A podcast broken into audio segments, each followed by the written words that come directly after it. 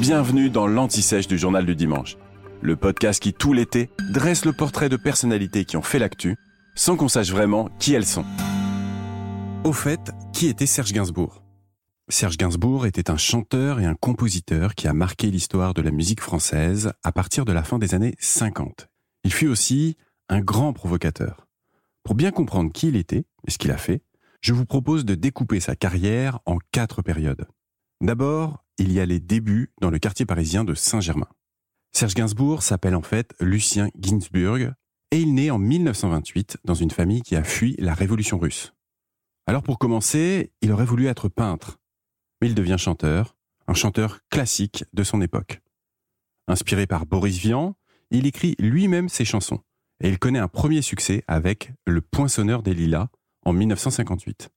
Six ans plus tard, il compose La Javanaise. On le remarque alors pour ses paroles évidemment, et aussi pour son côté poète maudit et cynique. Dans le même temps, la scène est un passage un peu compliqué pour lui. Certains se moquent de sa timidité et de son physique. Il faut dire qu'il a de grandes oreilles décollées. Ensuite, c'est l'époque des yéyés. Gainsbourg écrit des chansons plus légères, dans lesquelles il s'amuse avec le sens des mots. Poupée de cire, poupée de son, qui est chantée par France Gall, remporte l'Eurovision. À cette époque, il écrit aussi pour Claude François, eh oui. Mais sa muse, c'est Brigitte Bardot. Leur passion, en dix-neuf cent soixante-sept, est brève. Trois mois, pas plus. Mais elle va fonder la légende Gainsbourg. Il lui écrit des chansons que vous connaissez forcément. Harley Davidson et Bonnie and Clyde. Et petite anecdote, il lui dédie aussi Initials Bibi, une chanson dans laquelle on se rend compte que Gainsbourg est aussi un copieur. Un passage, celui avec les trompettes, hein, pour ceux qui connaissent, est emprunté à la neuvième symphonie d'Antonine Dvorak. Et des emprunts, Gainsbourg va en faire beaucoup, à Beethoven ou à Chopin par exemple. Mais il a aussi carrément plagié.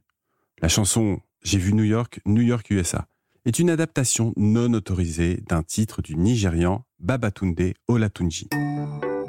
La troisième période importante dans la vie de Serge Gainsbourg, c'est son tournant pop symphonique. Gainsbourg voit encore plus grand. Il sort « Je t'aime, moi non plus », une chanson écrite pour Brigitte Bardot, mais chantée avec sa nouvelle compagne, Jane Birkin. C'est un des très rares morceaux en français qui a réussi à se positionner dans les classements américains. Dans les années dix-neuf cent soixante-dix, ces chansons sont, allez on peut le dire, des chefs-d'œuvre.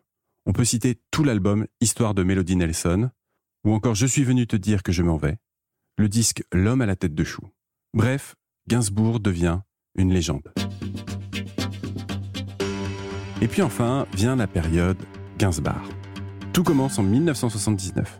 Gainsbourg touche d'abord au scandale politique en reprenant en reggae la Marseillaise. Après ce tollé, il émerge une nouvelle facette de l'artiste. Jane Birkin et leur fille Charlotte l'ont quitté, l'alcool et le tabac l'ont abîmé, il devient Gainsbourg. Alors il se met au funk, il parle dans ses chansons, il provoque en chantant avec sa fille Lemon Incest, et il est surtout reconnu alors pour ses scandales quand il passe ivre à la télévision. Whitney Houston s'en est souvenu longtemps, il lui avait dit en direct devant un Michel Drucker très gêné « I want to fuck you ». Gainsbourg continue aussi à écrire pour les autres. Alain Chamfort, Isabelle Adjani, Vanessa Paradis ou encore Catherine Deneuve. Il meurt seul des suites de sa cinquième crise cardiaque dans son appartement de la rue de Verneuil, à Paris, le deux mars dix-neuf cent quatre-vingt-onze.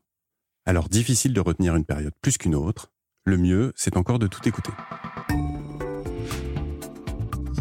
Vous venez d'écouter l'Anti-Sèche du Journal du Dimanche, le podcast qui répond à la question que vous n'osiez pas poser.